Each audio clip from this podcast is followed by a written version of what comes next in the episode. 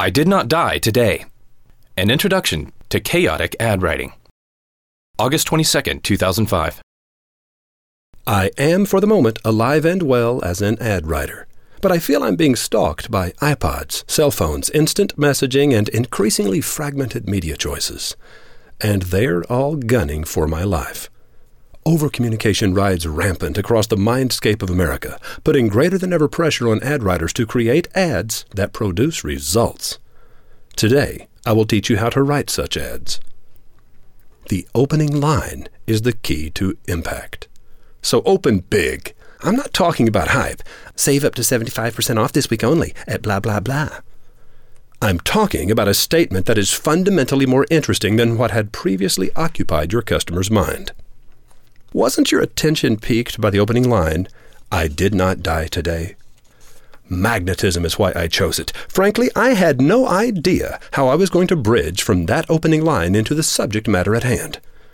But it can always be done. Be bold and have confidence. A bridge can be built from any concept to any other concept.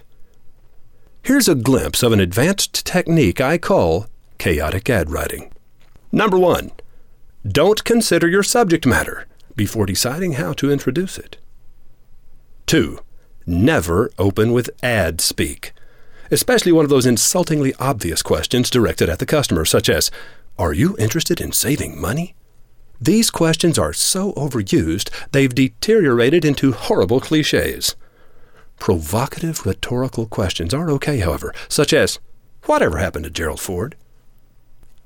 Number three, think of a magnetic opening statement from way beyond the fence in left field, something certain to captivate. Four, figure out how to bridge from that opener into your subject matter. Five, the opening line will surprise Broca's area of the brain and gain you entrance to the central executive of working memory, conscious awareness, focused attention. The central executive will then decide whether the thought has relevance to the listener. This is what your bridge must supply. 6. Write a bridge that justifies your magnetic opening line.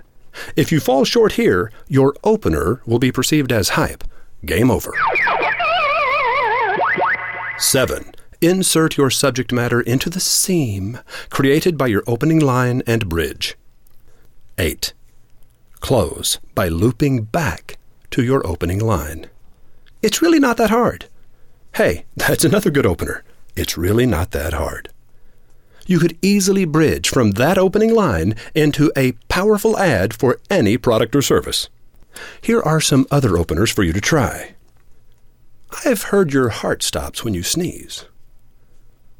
I like the TV commercials with the Keebler elves plutonium is the rarest of all substances. Here's what I've done so far. 1. I opened with I did not die today, having absolutely no idea how I would bridge from that line into the subject matter of this memo. 2. I created a bridge to justify my opening line.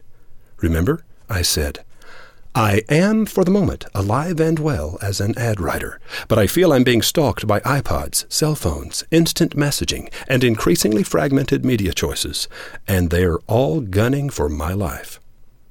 Three, I gave you details to satisfy the central executive's demand for relevance.